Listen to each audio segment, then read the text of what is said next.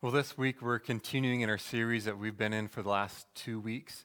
If you haven't been with us, then you should go back and watch where we've been, because you're kind of coming into the middle of the movie, so to speak.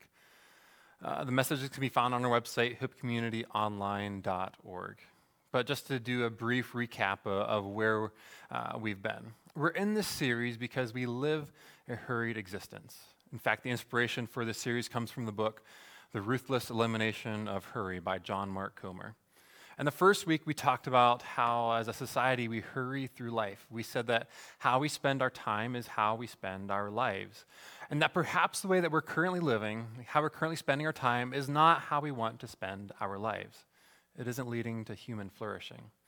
We said that in order to find the life that Jesus created us to experience, that we need to do something different. We need a rule of life, a set of practices and relational rhythms that will root us in the way of Jesus.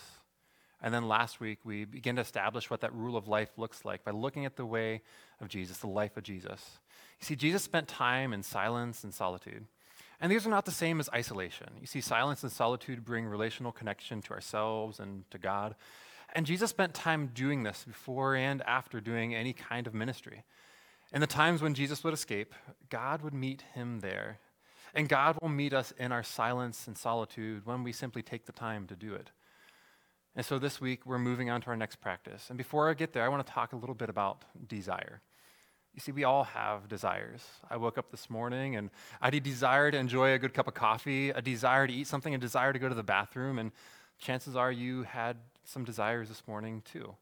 And our desires are normally good. We have desires for a reason. But it's how we try to satisfy those desires that can become troublesome. We all have desires that will never and can never be satisfied. Our desire for intimacy, for food, for water, for comfort, for rest, et cetera. All these things can be satisfied for a short time, but we need to satisfy them again. And sometimes when we're, we satisfy them, our appetite for them continues to grow. And talking about desire, I love what Saint Thomas Aquinas, who lived in the thirteenth century, had to say about desire. He said that it would take, what would it take for us to feel satisfied? And the answer that he came up with was this: everything. We would have to experience everything and everybody and be experienced by everything and by everyone to feel satisfied. And our desires are just like an itch that won't go away.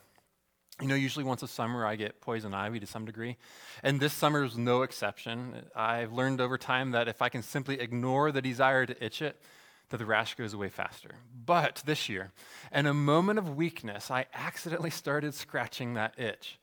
And let me tell you, it felt great, so I kept itching it. And it was hard to stop because it just it was an itch that just couldn't be satisfied. So what do we do about this desire that we have? How do we satisfy our desires? Because ultimately we have desires that we just cannot satisfy.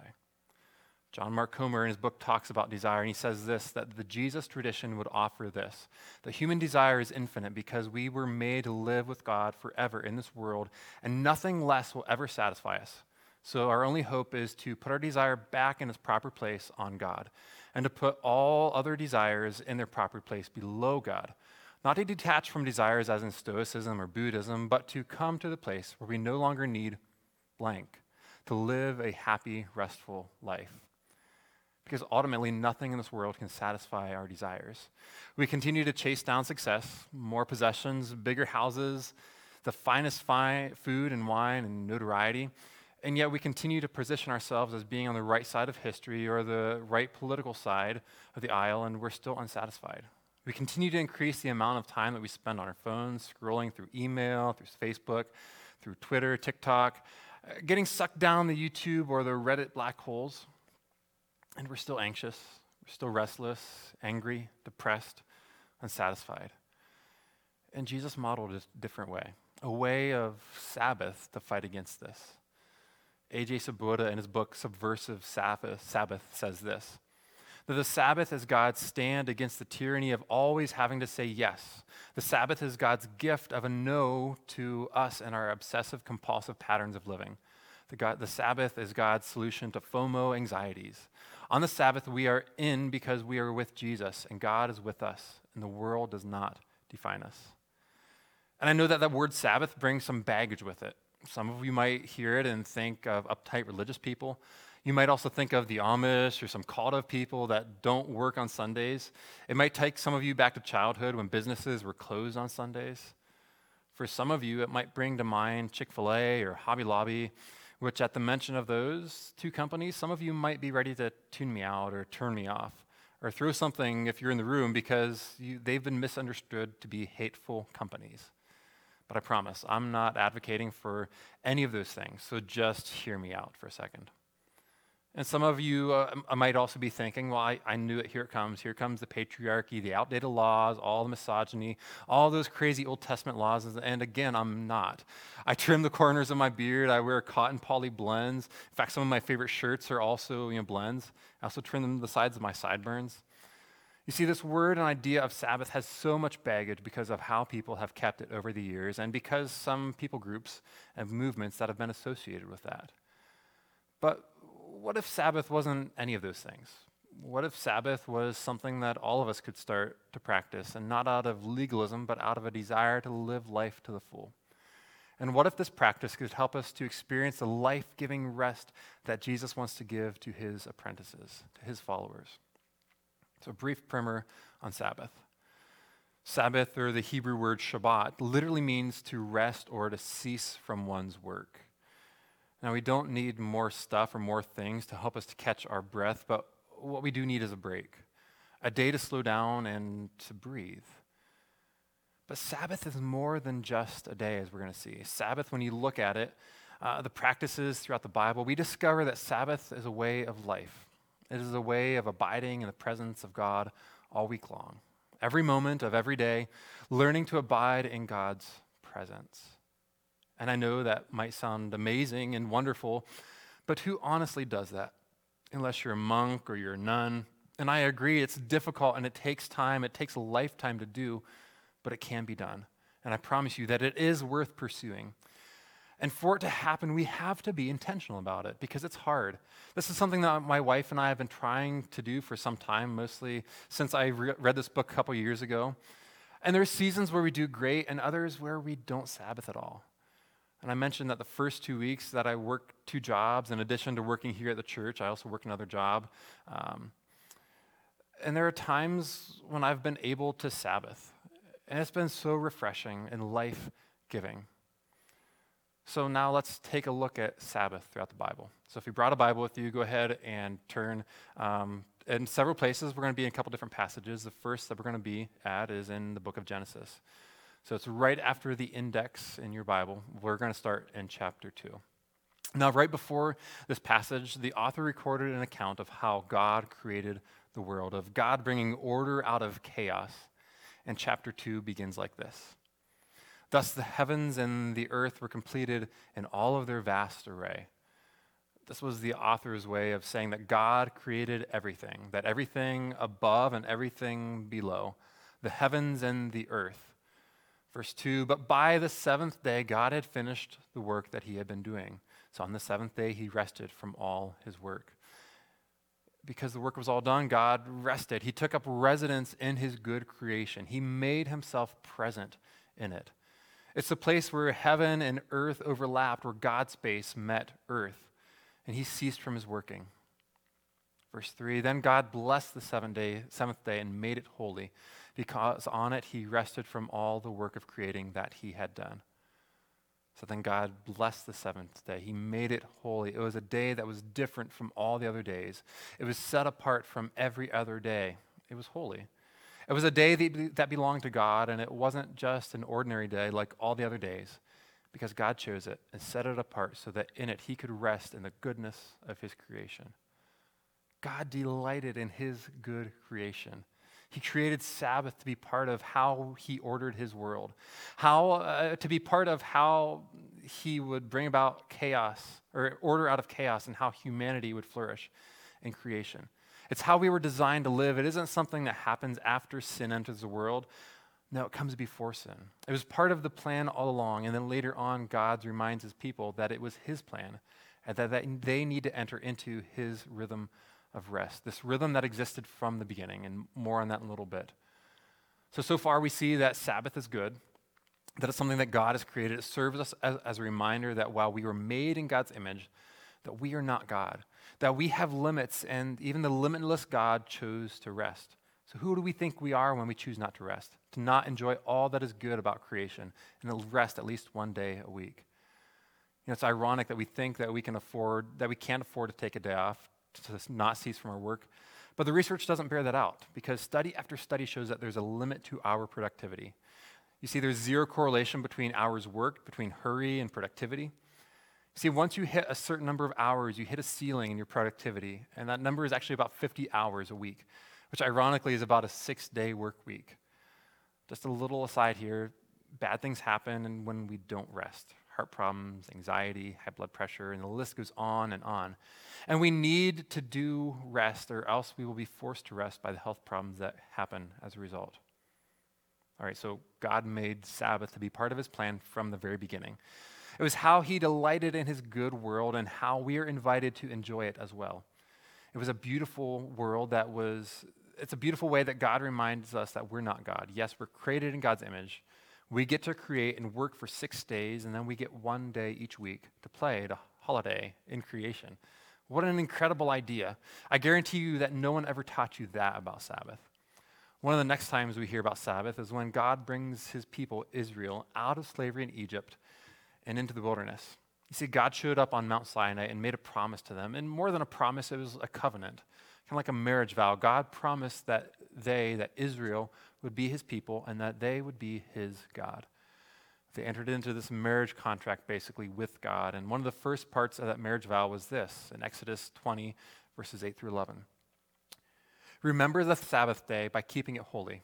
That is, set it apart and keep it different. It's not a day to continue to work, but a day to rest, to cease from your labors. Verse nine, six days you shall labor and do all your work, but the seventh day is a Sabbath to the Lord your God. On it you shall not do any work, neither you, nor your son or daughter, nor your male or female servant, nor your animals, nor any foreigner residing in your towns. It's a day of rest for all of creation. Everyone in the community got to rest, including the animals. Whoa! Everyone and everything got a rest. The land got a rest from being worked and being harvested. The animals got to enjoy creation. We hear, do not muzzle an ox whilst treading out the grain. Let it enjoy the harvest too. There are passages later on that expand about this commandment, and it's literally applied to every aspect of creation. Debts would be forgiven as part of the Sabbath cycle. Slaves would be set free because of it. The land got a year off of production. Think of how life-giving that would be. Verse eleven, for in six days the Lord made the heavens and the earth, the sea, and all that is in them, but he rested on the seventh day. Therefore the Lord blessed the Sabbath day and made it holy. And here we have it again, that God blessed it and made it holy. We are to imitate God in how we work and how we rest. We rightfully reign in creation when we abide in God's presence and delight in all that is good about it. Mark Clark says this about Sabbath. So the Sabbath isn't just a day for rest, it's also a day for worship. And by worship, I don't necessarily mean singing at church, though that's a great example. I mean whole life orientation towards God. He goes on to say that it's this whole life distinction, this orientation towards God that makes Sabbath different from any other day, from a day off. Because on a day off, what do we do? We work, we do things around the house that need done, we mow the lawn, go get groceries, things that aren't necessarily going to bring us joy and delight. But Sabbath is the only spiritual discipline that is part of the Ten Commandments. That God thinks it's that important that he included it here for his people. You see, in the Sabbath commands that follow, people are instructed to prepare for the Sabbath, to be intentional about planning for it. And the same is true for us. If we're going to take a day off each week to rest in the goodness of creation, then we need to work hard the rest of the week. So let's turn to the last passage for the day, Hebrews chapter four, verses nine through eleven. Now, right before this passage, we learn that the Israelites had, in the desert had failed to enter the rest that God had for them. They were stuck between slavery, slavery in Egypt and the rest of the promised land because they failed to keep God's command. But that's not the end of the story for the people of God. Verse nine, he says, there remains a Sabbath rest for the people of God. For anyone who enters God's rest, there is, and also rest from their works, just as God did from his. You see, God's rest has no end. As we learned in Genesis chapter one, his rest is an ever-present and ongoing thing. God has taken up residence in his creation, and we're going to have an opportunity to enter into that rest. It is something that we enter into.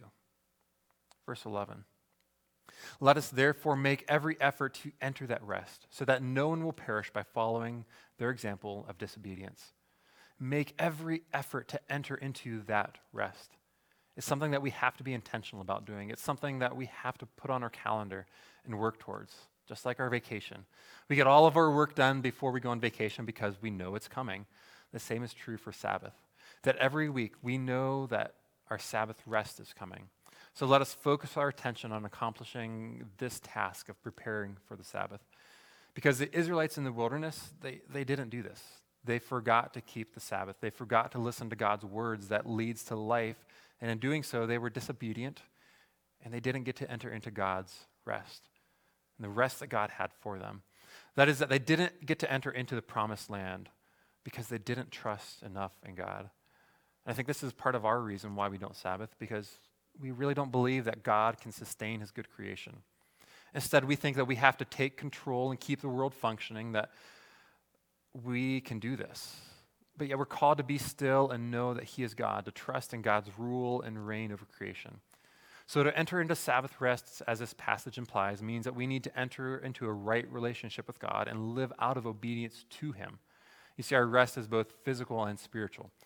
Yes, we enter into a form of Sabbath rest by having faith in Jesus, but it's more than that. You see, Sabbath is an act of beautiful resistance against the dominant isms of our day, consumerism, materialism, nationalism, capitalism, and on and on we could go, because in it we reject our desire for more to consume. And instead we dwell in contentment. What I have for me is enough this day. It's a way of life.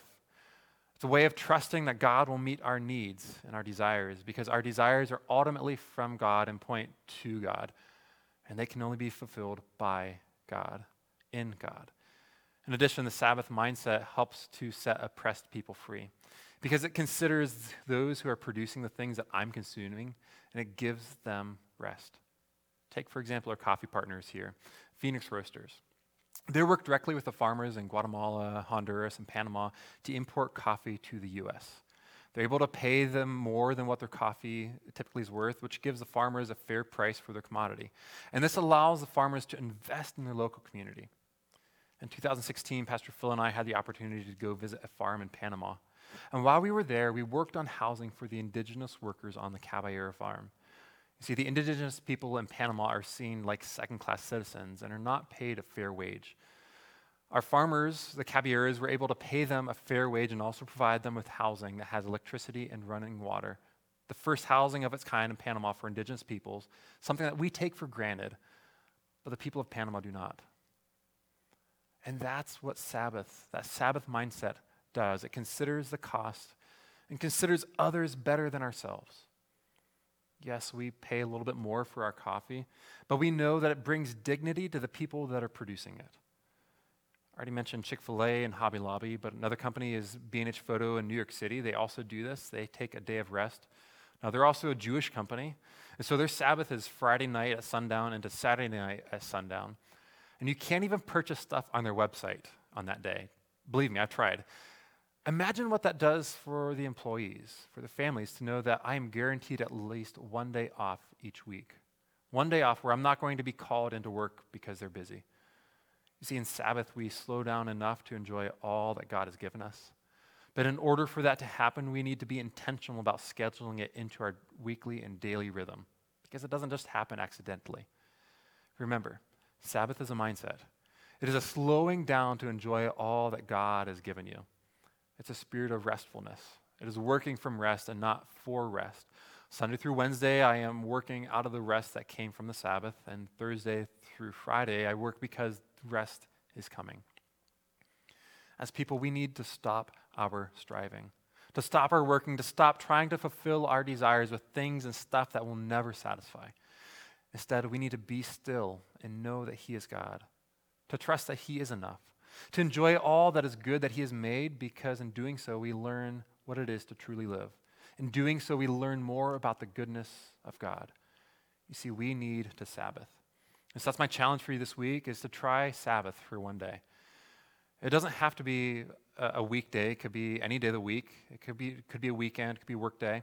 And I know some of you might be thinking, well, I can't afford a Sabbath, which is an indication of why you need to try this. Because unless we learn to Sabbath, we're going to continue down the path that we're on, tired, worn out, burnt out, angry with people. So pause. Pray and invite God into your time of Sabbath. Because Sabbath as our weekly and daily rhythm will root us in the way of Jesus. So what day can you set aside? Maybe starting a day is too big of a jump. Maybe try half a day. What does that look like then?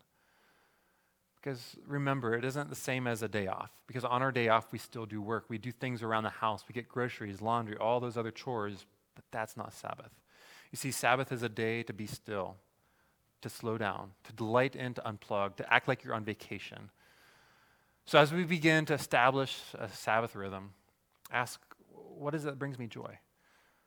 And for some of you, it might be taking a long walk in a park or going for a hike, or it might be a hobby that you can't seem to find time for. It might be hanging out with friends and family. For me, one of the things that's part of my Sabbath is making sourdough bread, and more on that later. And also really good food. And if you're not sure right away, well, try doing different things. Start with delighting in all that is good in creation. Enjoy the good things that God has given us and abide in his life-giving presence in creation. Again, A J Swoboda in his book, Subversive Sabbath, says this about determining what goes into Sabbath. He says in Mark chapter three, verse four, Jesus asks a question that summarizes the purpose of Sabbath, to do good or to do evil, to save life or to kill. Sabbath is for Jesus about doing good and not evil, saving life, not killing. Our family has summed it up like this. Is the activity in question life-giving or does it take life? That is, does it bring us life, rest, hope, wholeness, or does it drain us, pour us out, stress us out, or load us down? I find that statement very helpful in determining what we should include in our Sabbath. That's the beautiful thing about Sabbath, is it's meant to fit the unique you that God had created you to be. There's no one-size-fits-all approach to Sabbath. So once you have your day, next, unplug.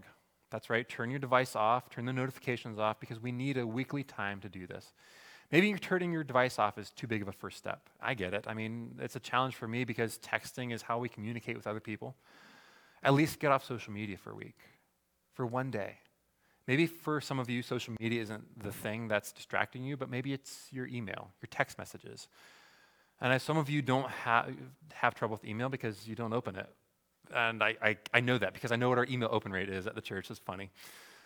So break from email or social media is something that I do on the weekend. I don't get back on social media until Monday morning, an entire forty-eight hour period. And trust me, you don't miss anything. The world keeps going. And then when you do get back on, go into your settings on your phone and set a time limit for how long you can be on social media. Once you reach that time limit, your phone will tell you, at which point you can ignore it or ask for fifteen more minutes. Once your time is up, you won't be able to open the app, which is an awesome thing. And some of you might think, be thinking, well, yeah, I have a password to my phone, and I can go in and change the settings to eliminate or increase my limit. And if that's you, then you have bigger issues. I mean, you might have an addiction issue that needs to be dealt with. Ask somebody else to uninstall it and to password protect your phone. Allow others to Sabbath too. Remember I mentioned that in the Old Testament, they had laws that would allow others to Sabbath? It was a day when the entire community got to rest, where no business was open, where we would, and while we can't regulate which businesses are open, we can change our practices to give other people rest. Use that as a day not to consume, to push back against consumerism. Choose not to buy anything on your Sabbath. Don't buy anything from Amazon and give those warehouse workers and delivery people a break, as small as it might be. It's a small act that brings other people rest. But you can imagine for a second if enough Christians would do this in the same community, stores and restaurants might not be as busy, which for an overworked and short-staffed workforce could be life-giving. If for just a second they got to slow down and catch a breath during their break. Sabbath is a day for us to rest in all that God has given us, to be content with what we have because God has given us all that we need. We need to learn to trust in him and to give to give us our daily bread. It's a subversive act to our economy built on oppression of the less fortunate and the poor in other countries. It's a day that we set aside intentionally to see the value, the dignity, the worth in another human being. A day that we choose to give life rather than to take life and to consume. But Sabbath is so much more than just a day. It's a way of life. It starts out as a day that reminds us that we are wholly dependent on God. But it ends up turning into a daily, weekly, daily rhythm that gives life to and rest to those around us, including the created order. It's a day in which the land has rest from us extracting resources for us to consume. Our Sabbath reminds us that we're human, that we aren't God, that we have limits. It is a rhythm that embraces our finitude. And I know you might be thinking, well, but what if I don't get all my work done before Sabbath? Our work is never done.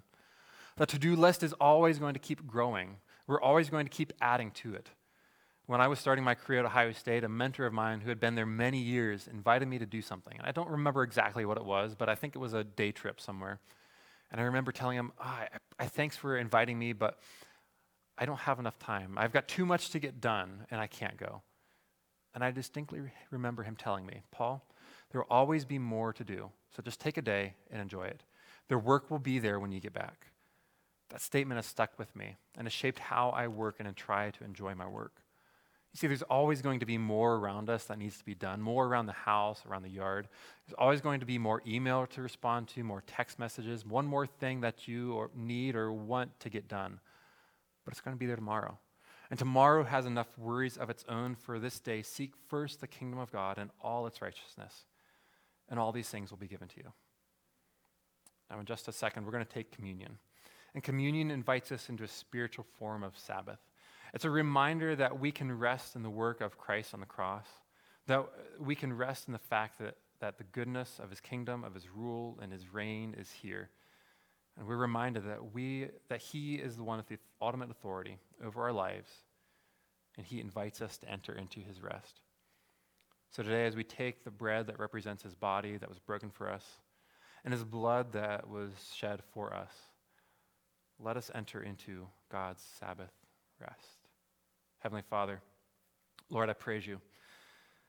Lord, that you invite us to abide in your presence through Sabbath, that you encourage us, Lord, to give life to other people by how we live, by how we rest, by inviting them to experience all that is good about creation. Lord, when we find desires in ourselves that we cannot satisfy, remind us that perhaps we were made for a different world and that perhaps those desires can only be found and fulfilled ultimately in you and by resting in your good, good grace. Lord, I thank you that your kingdom is here, that you provide us all of our needs, all of our daily bread. And so, Lord, we pray, our Father who is in heaven, Lord, holy is your name. May your kingdom come. May your will be done on earth as it is in heaven. Lord, would you give us this day our daily bread? Would it be just enough for us? And forgive us our debtors as we forgive those who have sinned against us. Lord, would you lead us not into temptation, but deliver us from the evil one. For yours is the kingdom, and yours is the glory, and yours is the power forever. Amen.